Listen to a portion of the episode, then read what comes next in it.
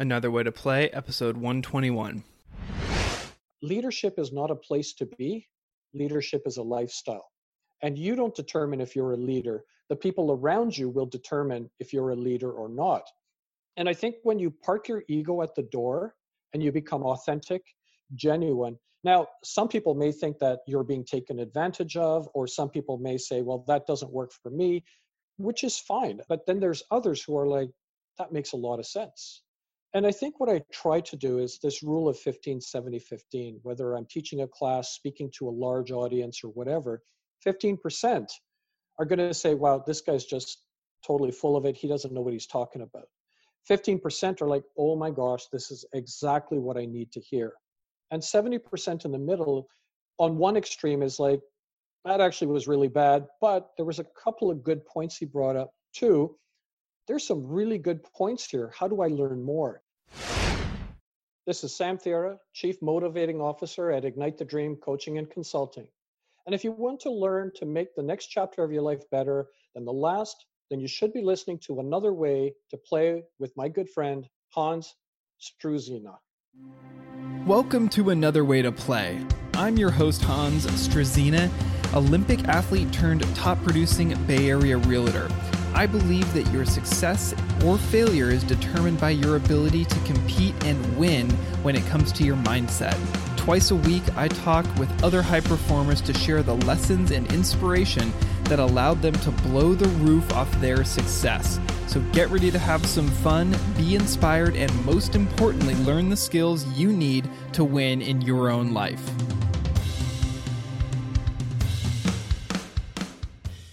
Welcome back to Another Way to Play. I am your host, Hans Struzina, and as you know, I'm a huge proponent of mindset and making sure that you are succeeding and winning when it comes to that area of your life. I'm really looking forward to sharing my conversation with Sam Thiara today. He's a professional who's created his personal journey as a storyteller, writer, workshop facilitator, problem solver, educator, and entrepreneur. He has a goal to engage individuals in their personal and professional development. Currently, he is the founder and chief motivating officer at Ignite the Dream Coaching and Consulting. In today's episode, we talk about a number of different things, including his book, where he basically went on a journey to find his place in the world, where his parents and his grandparents were from. Really interesting story there. So you're going to want to listen to the end for that one. But through the meat of this, we talk about a number of different things why he doesn't like goals, for example, and why he prefers something else. So I'll let you listen in for that. But also, a lot of different topics around mindset, shifts in your way of viewing the world, and taking that from a very academic, theoretical approach all the way into very practical, because that's number one, how he works with his mentees is figuring out how to apply things practically on a day to day basis.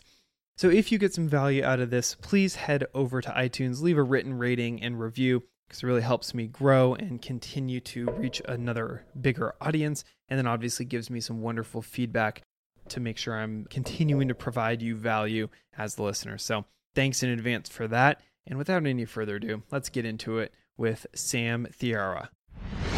Sam, thank you so much for being on the show today. Really excited to have you. Thank you for having me, and I look forward to engaging in a great conversation.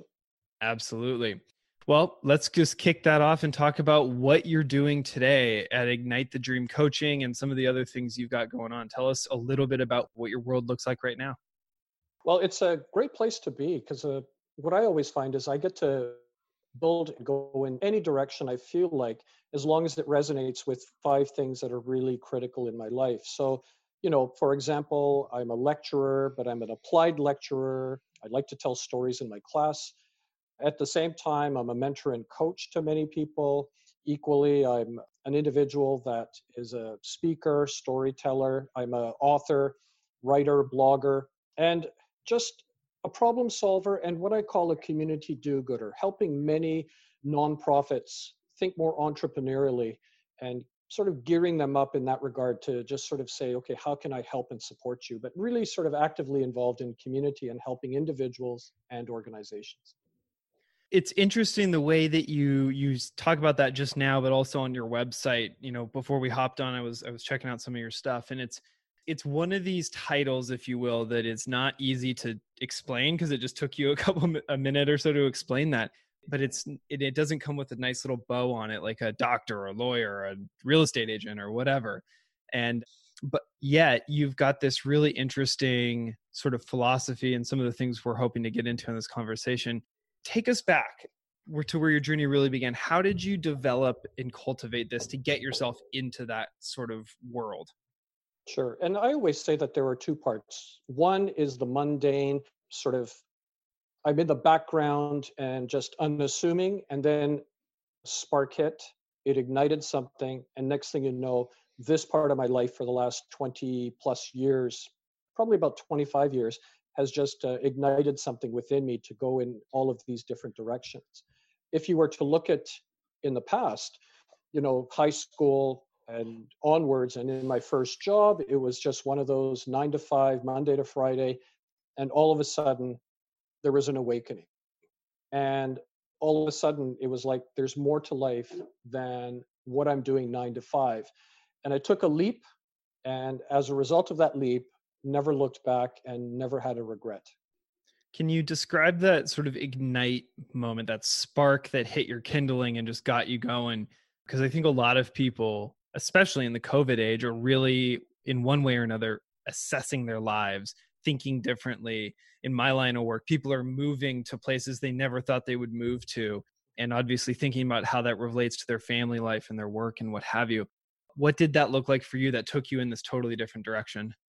Yeah, it was sitting there nine to five in a job that I could do, but it wasn't me. It was like the way I describe it is you go to a store and buy an off the rack suit, but it's a 52 short and I wear a 42 regular. I can wear the suit, but it just doesn't fit. And that was the job. And then all of a sudden I was like, but what else is out there? And mm. all of a sudden I said, you know what? I want to go in a different direction. And I started going in a direction where people said, you can't go there. No one's going to hire you because you have no experience in that. Well, the long and short of it, Hans, is after a year and a half of going through the trenches to teach myself the opportunities, I moved from claims, auto claims, into road safety. And that really ignited something in me to say, this is what really feels right. I now have a tailored suit. Equally at the same time, while I was doing this, I said, a lot of times we talk about what do you do? That's how we introduce ourselves. And mm-hmm. the epiphany I had was instead of what do we do, who am I? And once I started focusing on who I am, I realized that there are five things that are guiding and directing me. And they've changed over the years, but it crystallized into five things, which today it's servant leadership, story sharing, activator igniter, champion enabler, community do gooder. And once that crystallized, and it, like I said, they've changed to those now, but in the past they were different words. Mm-hmm. It suddenly allowed me to look at the landscape to say, yeah, where I am is not fitting. And now what does it look like? And when I started focusing on who I am, not what I'm going to do, everything just started falling into place as a result. Do you think that those five things were always in you and you just had to discover them, or were they cultivated? I think that it was there, but I needed to have that awakening to say, okay, so what are the things that really matter to me? What are what are those things that I'm not willing to compromise? And the way I discovered it was a simple way of asking why. So I looked at when I was in university, what courses did I like and did I not like? Why was that? At work, what type of jobs do I like doing and not doing? Why? And when I started volunteering, what is it about these volunteer opportunities that matter to me? And just keep asking why. So I think that they were embedded in me, but all I needed to do was to find it. Oftentimes, what I say is I mentor three to eight people a week right now. And oftentimes, when they come to me, it's like I'm looking in a mirror because what they're asking me is what I was many years ago. And they see me as this orange saffron bearded monk sitting on top of a mountain, and you approach me what am I going to do with my life, Sam? And I'm going to say, my son, this is what you need to do. My daughter, here's some of the key things you need to do. I wrote a blog post called The Difficult Monk. I'm this person that I'm there to just ask questions. And I ask questions of myself and I found my pathway. So by asking questions of others, I help them find their pathway and the realizations that they need to have.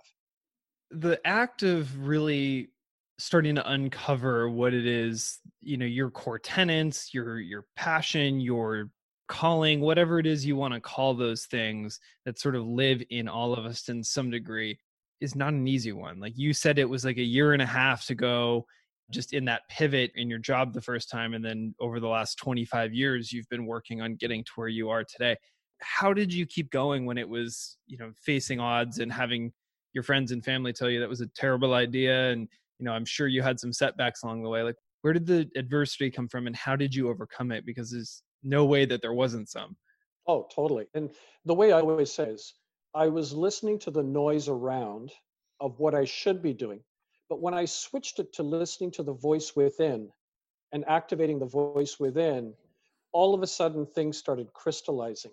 And that's where I think, you know, when I was switching from claims into road safety, a lot of the people around me, that became the noise. You can't do it. You shouldn't do it. What's the, you've got a really good position here.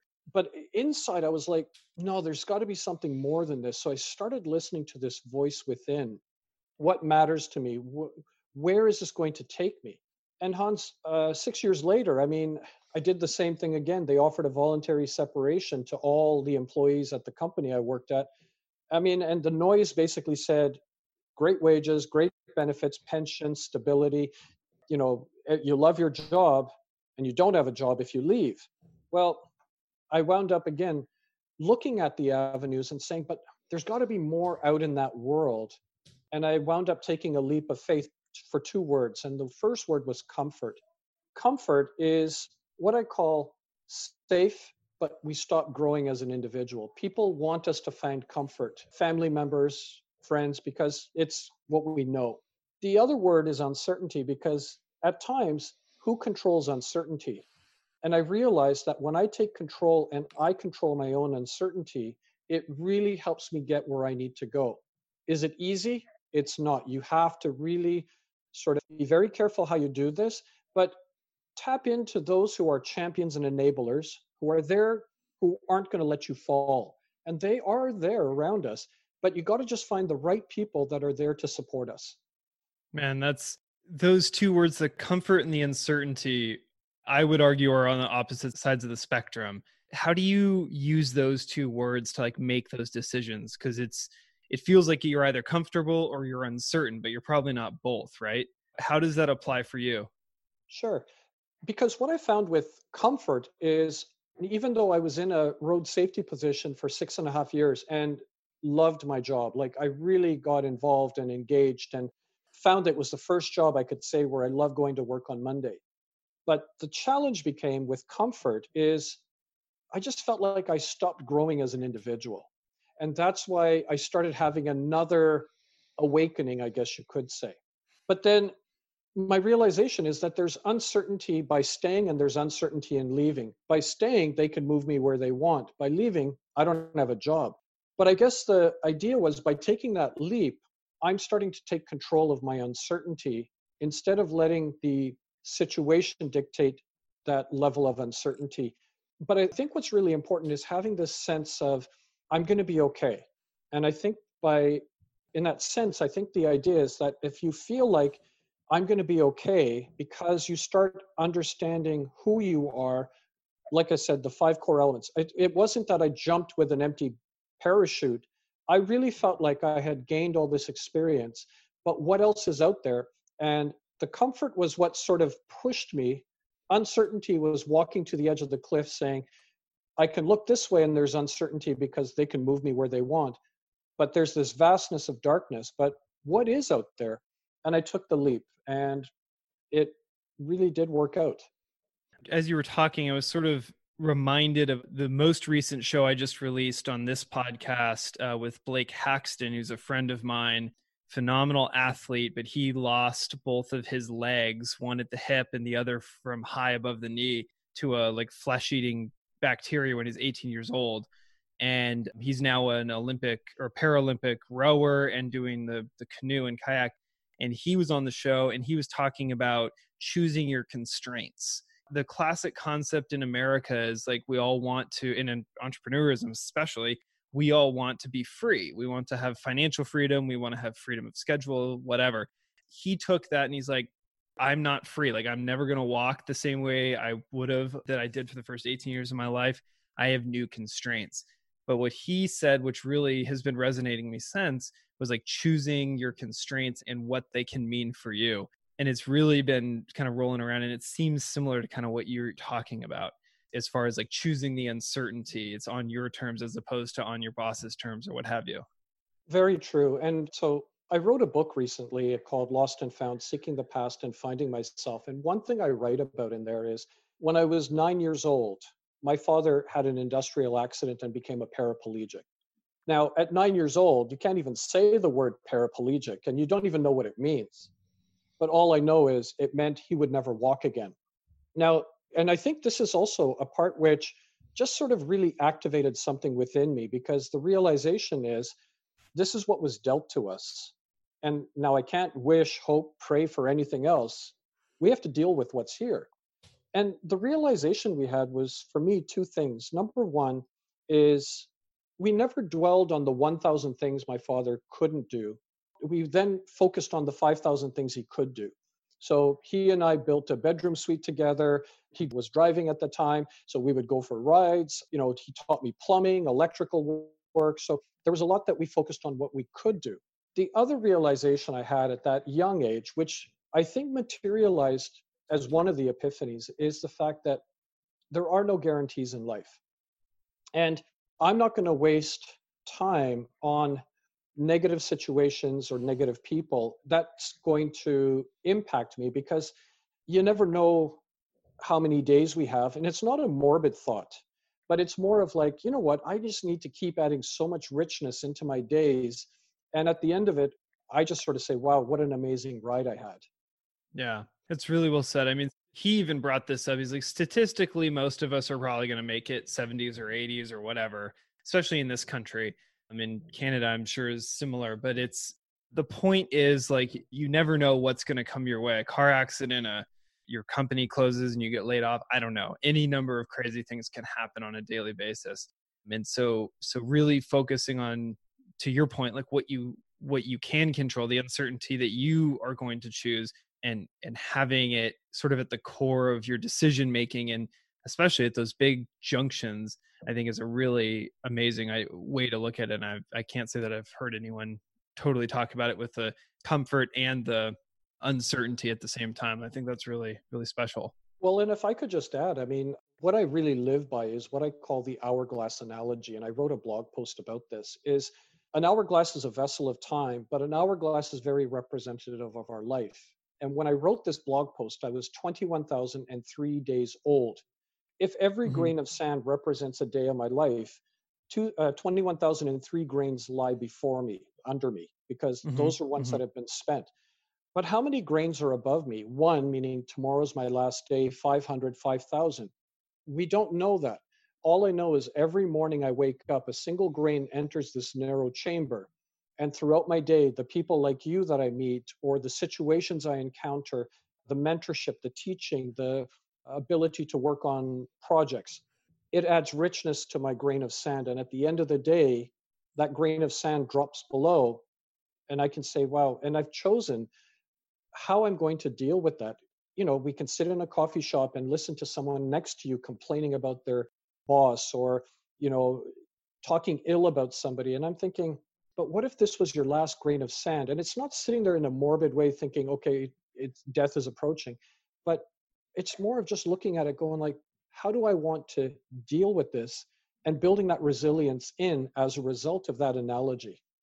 Yeah i think a lot of the times it's easy to focus on what you're giving up or what you don't have as opposed to what you do and the what you shared with your dad just a few minutes ago is like intensely powerful on that. It's like what can we do as opposed to you know what are all the things that involve walking that we can't do it right now. I can't stress i'm thinking if i'm the listener just frankly myself like that mindset is one that has to be cultivated and created over some time and it's it does not it is not one that can easily just be found i think so what do you work on with people when you're working with them in a mentor capacity to help them sort of shift into something like that as opposed to the default which i would argue is the person at the coffee shop saying the negative thing about whoever.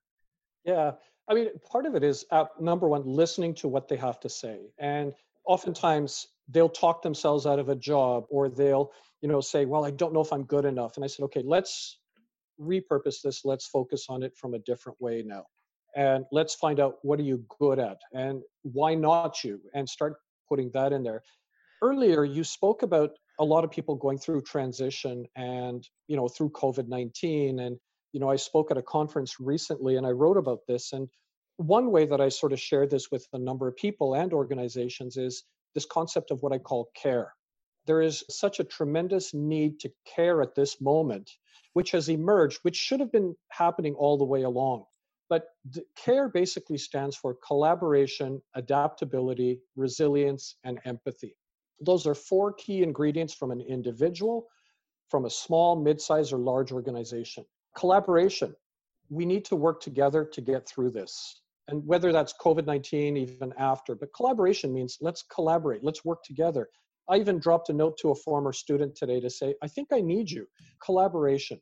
Adaptability is this whole aspect of, you know, instead of focusing on the deficits, and we talked about this earlier, let's focus on the asset based thing. Adaptability is what have we got that we can then work on to shift and change and pivot. Resilience is this understanding and idea that we're not in a 100 meter dash today. This is a marathon. And resilience, but we need to build resilience into this, into our lifestyle for the long term. And empathy is how we need to show care and compassion to each other. And that's sort of what I've sort of packaged, but equally at the same time, these are things that people, you know, when we have these conversations and they're like, wow, that makes a lot of sense. It's so simple, but it makes a lot of sense. Yeah, you're right. You have packaged this in a way that does make a lot of sense and is something that I think when you take a step back and look at it, sort of academically, for lack of a better term, it pencils, right? Mm-hmm. But then to put that into practice, like we were talking about before we hit record, is sometimes the biggest challenge is you know you then hit your normal day you wake up 20 minutes late you know someone cuts you off in traffic and then all that craps out the window right so how do you pull that from sort of that academic theory into into practice the care principles you just outlined? Sure and i think the, the reason being is there's no academic research behind it. It's just i guess when i look at it these are things that just we need to be doing. But the whole aspect of, behind it you know but how do we build collaboration? How do we collaborate? How do we become adaptable? It's great to just say it there are ways that we can actually build and implement these concepts to become part of our life because if you look at it i think we are already wired for care for collaborating for adaptability resilience and empathy but i think it's more of just sort of asking those questions to say okay if we're building resilience okay, so what is your outlet? Like for me, it's now woodworking, and I'm making a whole bunch of different things. Just I can sandpaper a block of wood for three hours and not, and not even know where the time has gone. So resilience, but how are you building resilience and asking questions and saying, well, have you tried this? What's your outlet? So I think the word conversation is really important in that we need to have more conversations with each other. And it's not a one size fit all what are the needs that you have but how can i support you fulfilling those in that care principle for example yeah that's a, a great example of that i appreciate that mm-hmm. We're getting to the end of the time and i'm just trying to think how we can sure. sort of tie a bow on this. And you know it's fascinating to me just sort of this concept of of care that you're bringing up. I'm because I, I agree with you. We all probably feel that that is real and that's right but then we struggle to implement and to actually see how this is going to affect our day especially in the sort of capitalistic entrepreneurial society of most people who are listening to this show right and so when you talk to your mentees about this sort of thing like how do you get them started on sort of moving in this direction even though there may not be data and you know case studies and this and that metrics behind some of this stuff. It's just something that we sort of intuitively feel. Right. Well, and I think part of it is the fact that you know storytelling is such a powerful tool and there's so many stories of organizations that for example here in british columbia a brewery realized wait hand sanitizer is you know at a premium right now and running low. It's alcohol based why don't we shift our production to making hand sanitizer as well or other companies that have pivoted? So it's almost like what there are there are examples that we can use and it's also making it into bite size portions. We're not saying you have to suddenly get flooded by this whole care concept for example and all of a sudden you have to make these massive changes in your life I always say taking the small steps and micro steps to do this is really one example. Like when I talk about collaboration, it's like as an entrepreneur, you don't just want to open it up and just give everything away to everybody. Collaboration means wait, who are my key partners and who do I need to now reach out to that can actually support myself, but I think I can support them as well. And together we are going to be even stronger. So I think it's those little baby steps that grow into these larger opportunities that we shouldn't be afraid to do. And as you were just talking about collaboration, my mind went to ego. It went mm-hmm. to the place of I can do it on my own. You know, I can be the self-made person or whatever. I imagine this comes up for you a lot. And frankly, for anybody who's trying to apply some of this stuff, like where does the ego fit into the whole equation? Like, how do you work with it? Because I've found usually when you try and headbutt with it, it's doesn't work particularly well. So how do you roll with it and have it still apply in this in this analogy here? Right. I think part of it is I've always said personally, I park my ego at the door and then I walk into a conversation. It's very similar to this whole concept of let's say even leadership where you know people are striving to this thing called leadership and oftentimes i'll get people coming up to me saying sam i want to be a leader what are some of the things i need to do what are some key ingredients and my one thing i always tell them is leadership is not a place to be, leadership is a lifestyle. And you don't determine if you're a leader. The people around you will determine if you're a leader or not. And I think when you park your ego at the door and you become authentic, genuine, now, some people may think that you're being taken advantage of, or some people may say, well, that doesn't work for me, which is fine. But then there's others who are like, that makes a lot of sense. And I think what I try to do is this rule of 15, 70, 15, whether I'm teaching a class, speaking to a large audience, or whatever, 15% are going to say, wow, this guy's just totally full of it. He doesn't know what he's talking about. 15% are like, oh my gosh, this is exactly what I need to hear. And 70% in the middle, on one extreme, is like, that actually was really bad, but there was a couple of good points he brought up too. There's some really good points here. How do I learn more? And I think what I accepted is that my life has to focus on that spectrum, and I can't change the world every time, and nor am I supposed to change the world in that regard. But all I can do is just support everybody and provide them the insights. And I've always said the fact that even this honorable aspect of wanting to change the world, and at a young age, I said, I want to change the world and I'm going to do this. But it became this aspect that the world is complex, the problems are complex, you can't change the world. And then I refocused everything and I talked about doing things in a small way.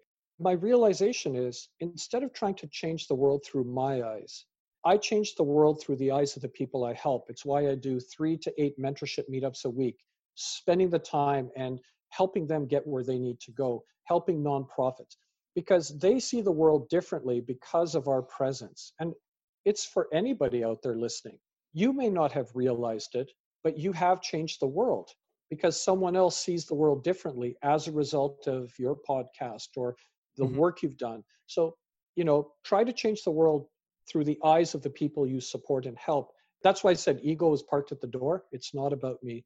It just all sort of blends in together and makes it a better place. That's really well said. I appreciate your time. I want to respect the rest of your day. And gosh, if we kept going, we could probably just keep rolling for hours here. So thank you for everything that you've shared because this is really, really awesome. But I do want to transition us into the focus five, which is the same five questions I ask every guest on every show. Are you ready? I'm ready. First question is What book have you gifted most often? Besides the one I wrote, right? Well, I would tell say- us the one you wrote real quick and then give us the other one. Okay, the book I wrote is called Lost and Found Seeking the Past and Finding Myself. It's about my journey to India to find my ancestral root with just a photograph, very little else. And it was an epic journey in that regard, looking for a needle in a haystack and not knowing where the haystack was. But also finding myself and, you know, as a British born Canadian with parents from Fiji and, you know, grandparents from India, who am I? So that's the realization in that Lost and Found. But the other book I've always sort of suggested is The Storyteller's Secret by Gallo. And it really sort of helps people not only, as I said in my other book, what's the last story you read? What's the last story you told? What's the last story you lived? It's all about that story you live and how do you tell that story that you're living? So, The Storyteller's Secret by Gallo. That's awesome. We'll we'll uh, link up to both of those down in the show notes. By the way, sure if you could get an hour of somebody's time, past or present, live or dead, and ask as many questions as you wanted, who would that person be and why? It may sound like a cliche, but I think Nelson Mandela. And the reason I would really like to talk to Nelson Mandela is to understand persistence, resilience, and this not giving up attitude. Like, how many times have we been in a situation where it was easy to just quit?